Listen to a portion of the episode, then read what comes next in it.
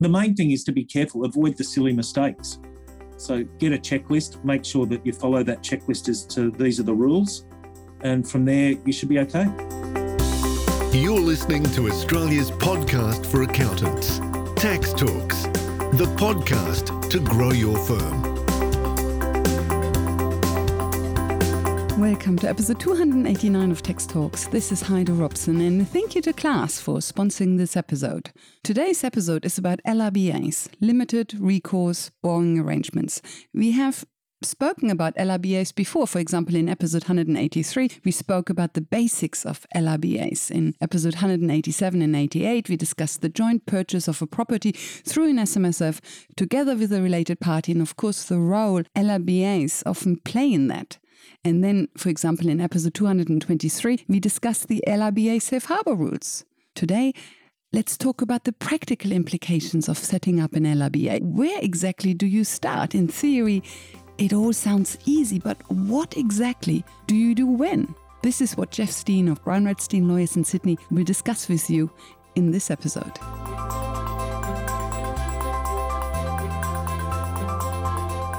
A trust, of course, needs trust assets. So if you want to have the bare trust in place, in theory, before you buy the asset, you need a custodian appointment, correct? And this is correct. The concept of a bare trust deed or a bare trust is something that has been coming to the vernacular when we're talking with accountants about this is what uh, you need to have in place. And, and particularly some of the financial planners with a little bit of knowledge say, oh, you need to have a bare trust in place. And then you ask the next question, well, what is the property of the trust? And there's no property in the trust at that point in time. And the danger, if you prepare the document on the assumption that this is the property that is going to be in that bare trust, is you can have a double stamp duty problem. So that is, you can get stuck with stamp duty on the acquisition and you can get stuck with stamp duty on the separate declaration of trust. I have a feeling it's quite common to create the uh, custodian company before the purchase, but to only create the trust after purchase. Creating the trust after purchase is not a problem because you're then doing it as what we call a bare trust, which is essentially reflecting the fact that the purchase price, the actual purchaser of the property or real purchaser of the property is the fund and the apparent purchaser of the property is the trustee or custodian. So when you do that, then the duty is only $50. Okay. So as long as you have the custodian company in place before the purchase and as long it is it is the custodian company that buys the property and not the SMSF corporate trustee, then everything is fine. You can create the bare trust after purchase. But if you wanted to do something beforehand, then you would do a custodian appointment. That's right. And, and what what is a custodian appointment? It's simply saying the the trustee of the fund simply saying, I appoint you, custodian, to be agent for the trustee of the fund to acquire property on behalf of the fund. And you can name the property or not name the property in those circumstances. My suggestion is not naming. And then the custodian goes off, acquires the property, but does so only using funds from the super fund.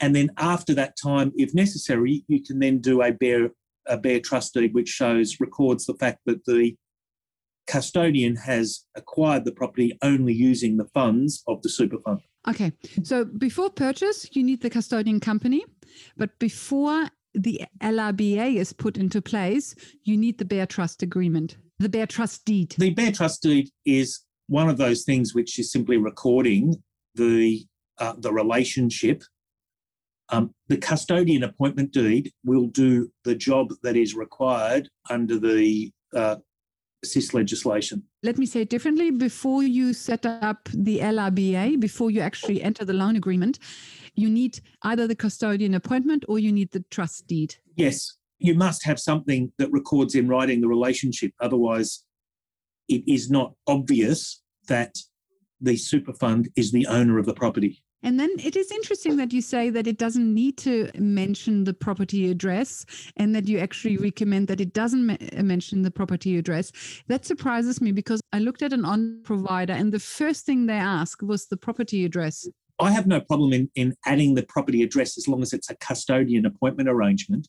I do have a problem if you're adding the address where it is a bare trust deed because if it's a trust deed, then it's a trust that you are entering into before you can prove that the funds to acquire the property have come from the super fund.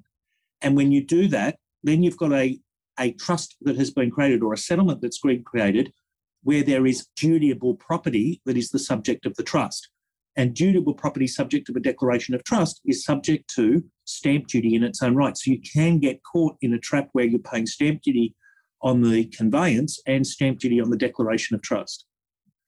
But if you're simply doing it as an agency agreement, so you're not recording the trust, you're simply saying, I am authorising you, custodian, and, and you can name the property, you, I'm authorising you, custodian, to go out and buy, let's call it 25 Anzac Parade Maroubra, right?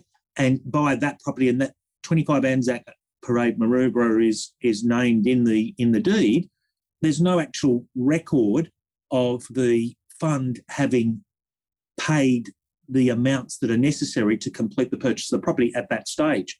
All that's happening there is you're appointing, as it were, a second trustee of the fund because in substance that's what's happening to acquire a specific asset. And the fund must indemnify that trustee for the acquisition, you know, for anything that it's doing as agent when acquiring the asset. But from an audit perspective, it's very clear that custodian has acquired this asset on behalf of the fund. Okay, different question.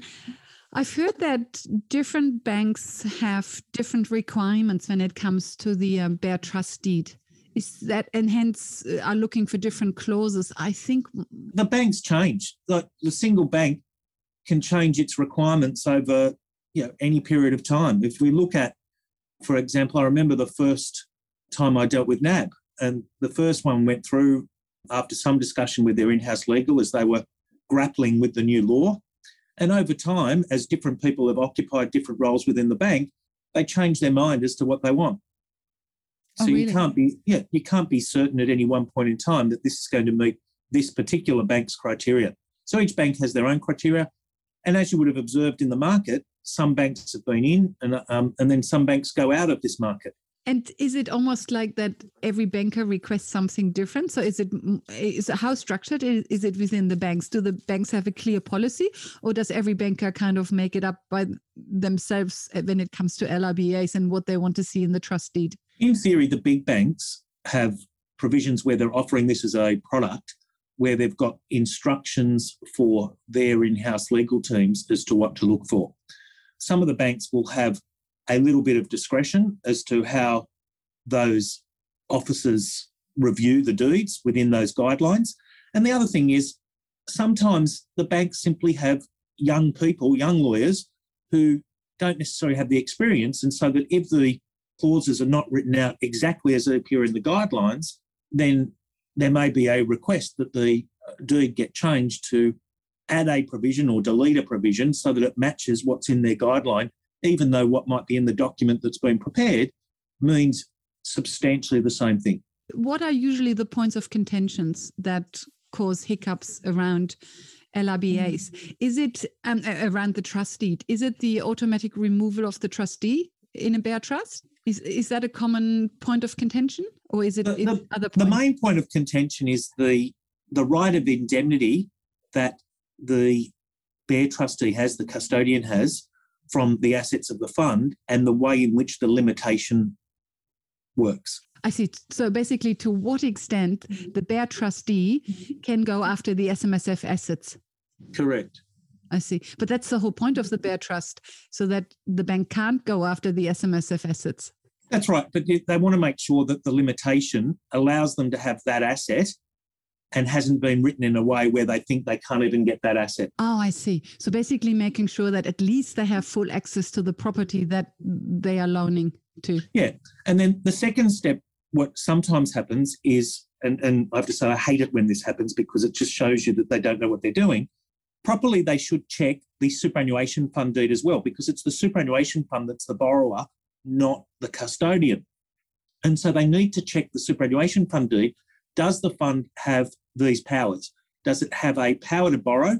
Does it have a power to grant security, you know, as may be limited or required by the Act? And does it have the power to appoint a custodian or a bare trustee to hold assets on its behalf? So you want to make sure that your super fund deed has those powers in it as a minimum. And obviously, you also want the power to acquire the property, whether it's real property or whether it's uh, shares or some other type of equities that is being acquired with the borrowed funds. And what is it that you hate when the banks ask for the SMSF deed or when they don't ask for it? No, yeah, they don't ask for the SMSF deed and they want to see those powers in the bare trust deed. And it's just a complete misunderstanding of the relationship. Again, if I take it one step further, the custodian should not be exercising a power to borrow. But the borrowing, in order to give effect to this, must be done by the super fund. Yes the mortgage, the contractual relationship is between the bank and the SMSF. The mortgage isn't, strangely, because the mortgage is really a third party mortgage, because the mortgage has to be granted by the custodian as the landowner, but the loan agreement, which the mortgage secures, is between the SMSF and the bank. So you need the following, and correct me if I'm wrong. You need the following: you need custodian appointment or the bare trust deed, and the bare trust deed is also called the holding trust or custodian trust or LRBA trust. The, the, that chart has many names. Yes. Then you need the SMSF minutes to set up the bare trust. Yes. I assume you also need SMSF limits to sign the loan agreement. Yes, and and also to acquire the property. Okay, so you need three sets of SMSF minutes then to set up the bare trust, to acquire the property, and to sign the mm-hmm. loan agreement? Yes. Then you need the registered mortgage and loan agreement? You don't need a mortgage. You know, under the Act, it's not necessary that there is a mortgage. It's just, so for example, if I went to, let's call it the bank of mum and dad, and the bank of mum and dad says, I'll lend you money unsecured, right? As long as the you still apply the limited recourse borrowing arrangement, that is, that the recourse that mum and dad have for their unsecured debt is limited to the property, you can do it without having a mortgage. It's it's not necessary to have a mortgage. And when you take back, Heidi, I'm, I'm going to go into, into deepest, darkest history for a sec. These provisions all came about because at least one financial institution was going around marketing products as being suitable for superannuation funds, which were largely instalment warrants. And those of us that can still remember in 2008 or thereabouts when this was introduced, the heading in the SIS Act for this section 67 was around the borrowing was, was simply instalment warrants. And the idea behind the instalment warrant and the reason why it was a problem was that the warrant required the fund, as the holder of the warrant, to charge the asset with the payment of the deferred instalment. So it wasn't permitted under SIS at that time. So they brought in a rule which was yes, you can borrow subject to these rules. And then in borrowing subject to those rules, they didn't limit it to instalment warrants. They just let said you can go and borrow. And therefore that borrowing could be applied to buy real property, for example.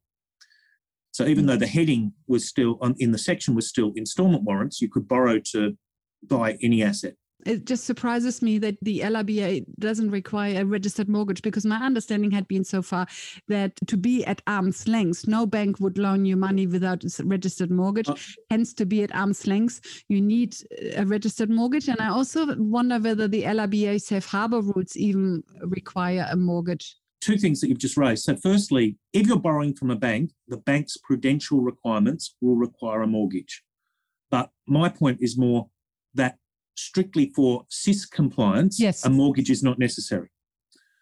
Okay. But for banking purposes, there's no bank that's going to lend money without a mortgage.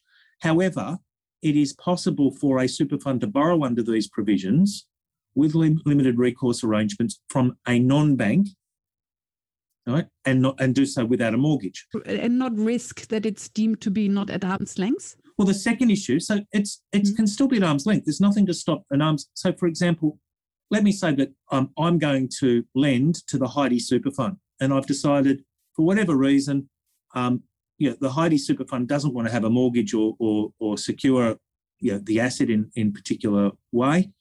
So I agree that I'm going to lend the money, but because I'm not taking a mortgage, the interest rate that I'm going to charge might be slightly higher than it otherwise would be. Right. So I might say, well, I can give you a mortgage with a, um, a rate of, say, 5%, or I can give you an unsecured and the rate's going to be 8% or 10%.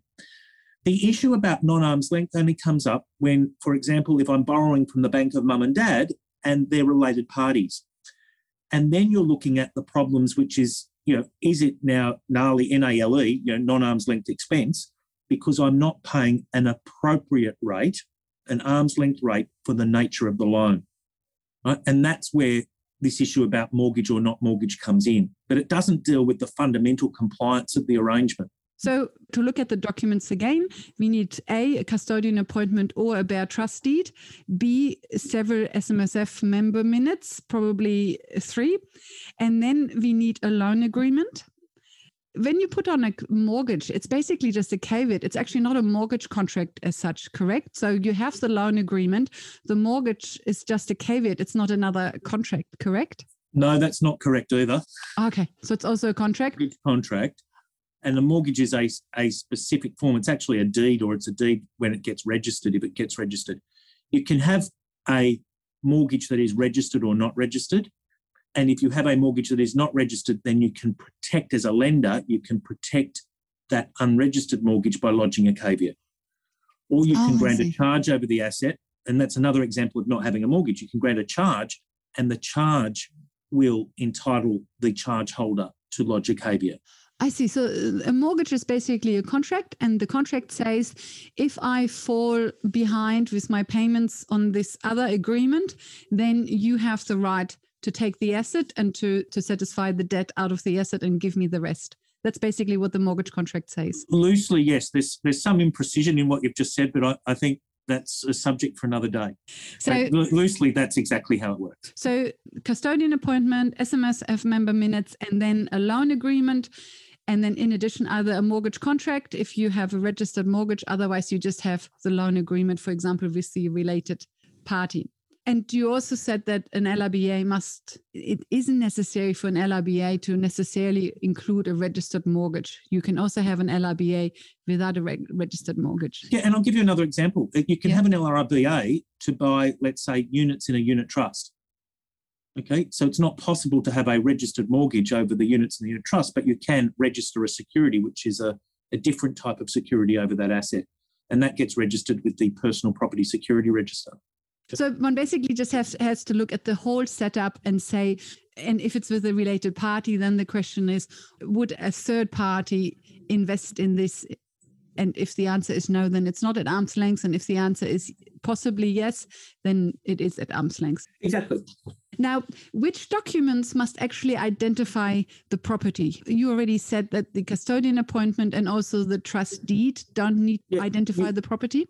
Now, if you're using a bare trust which is signed after completion of the property, then that should identify the property. A custodian appointment deed may or may not identify the property, but if you decide not to identify the property, then you should do a follow up bare trust deed after completion, which does identify the property. I've read somewhere um, a provider just kind of flippant said, just give us an address and you can always change it later. That actually could be a, a huge problem for stamp duty or, or, or not. Huge problem. Huge problem. Yeah, imagine if you're the auditor and you're looking at, at a document that is being, you know, has one property in it that's been crossed out and another property's been inserted, and you're going to ask, well, what's going on here? And the same as another uh, provider said, you can just leave the property blank in the trust deed. In the bare trust deed, you can just leave the property blank and fill it in later by hand. So that would be a huge problem as well, correct? Yeah, um, I'm less fussed about that if a couple of other protocols are observed. Firstly, that the document is not dated right? So that essentially it's ready to go and it's held, for of a better term, in escrow pending completion of the purchase of the particular property.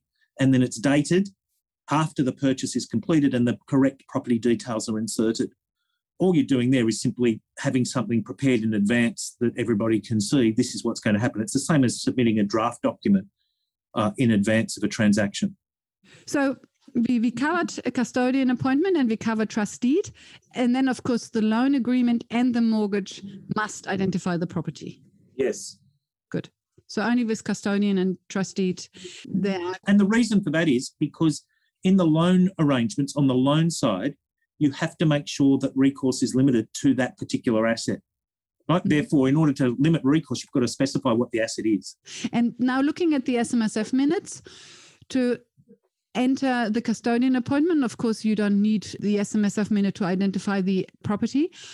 If you do a bare trust deed, then the SMSF minutes should already identify the property. And then, of course, the SMSF minutes for the loan agreement should also identify the property, correct?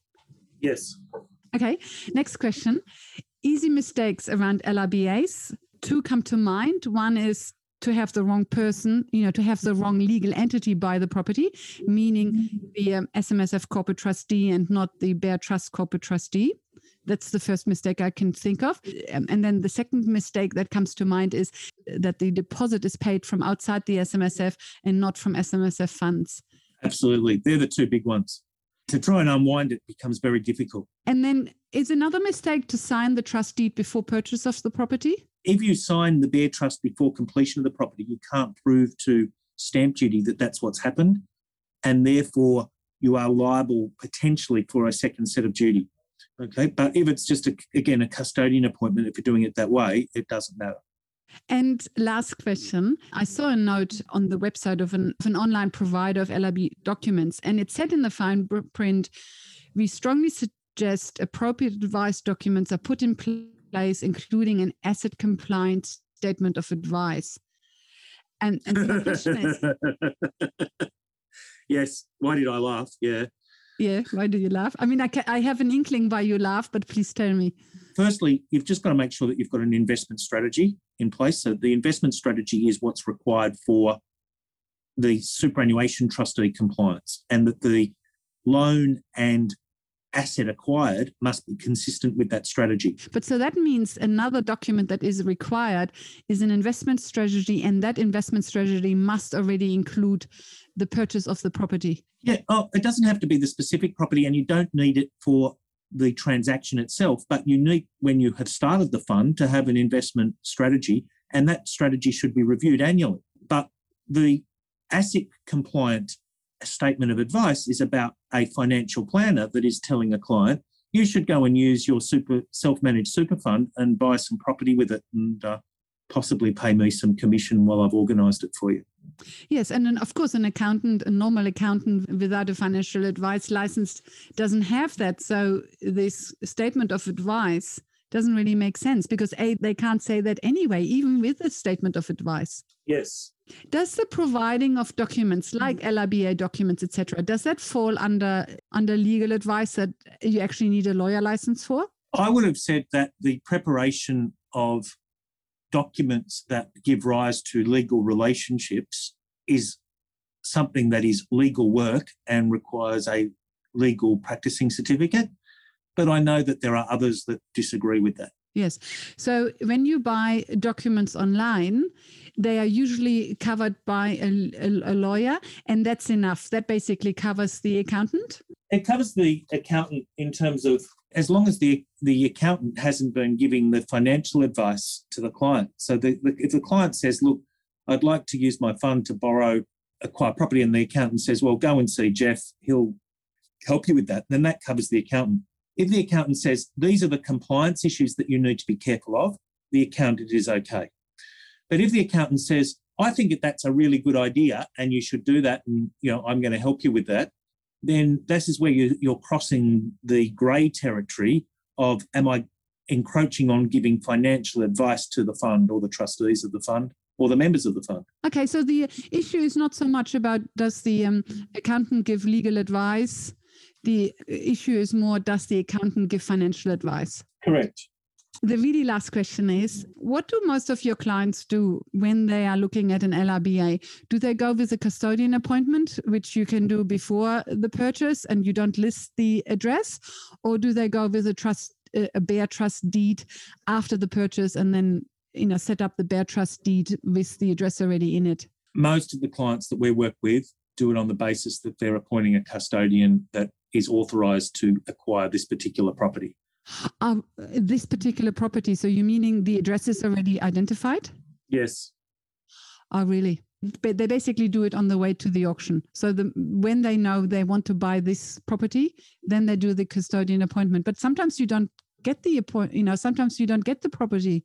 Yeah, in which case that the custodian appointment then essentially lapses because they haven't been authorized, they haven't Done it. acquired, and then they just do another one and, Oh, and okay. substitute, yeah, then and and do another one with the the next address that they're going to use. I see. Okay. So then it's just a quick email to the staff member of Yeah, and we reproduce the- yeah. it, and then you just create a new copy that is then signed again.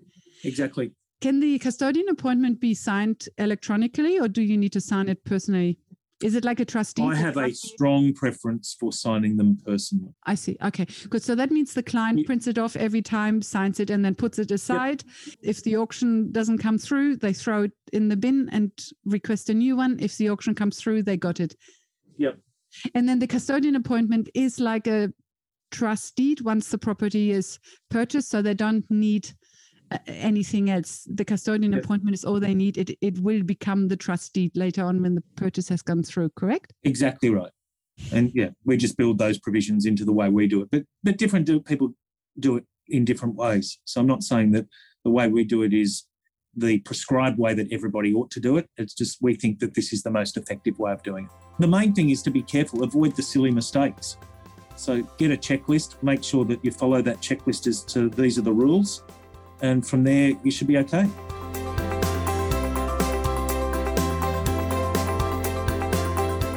Welcome back. So it is all in the timing. In the next episode, episode 290, Andrew Henshaw of Velocity Legal in Melbourne will talk about how to structure the purchase of a hobby farm.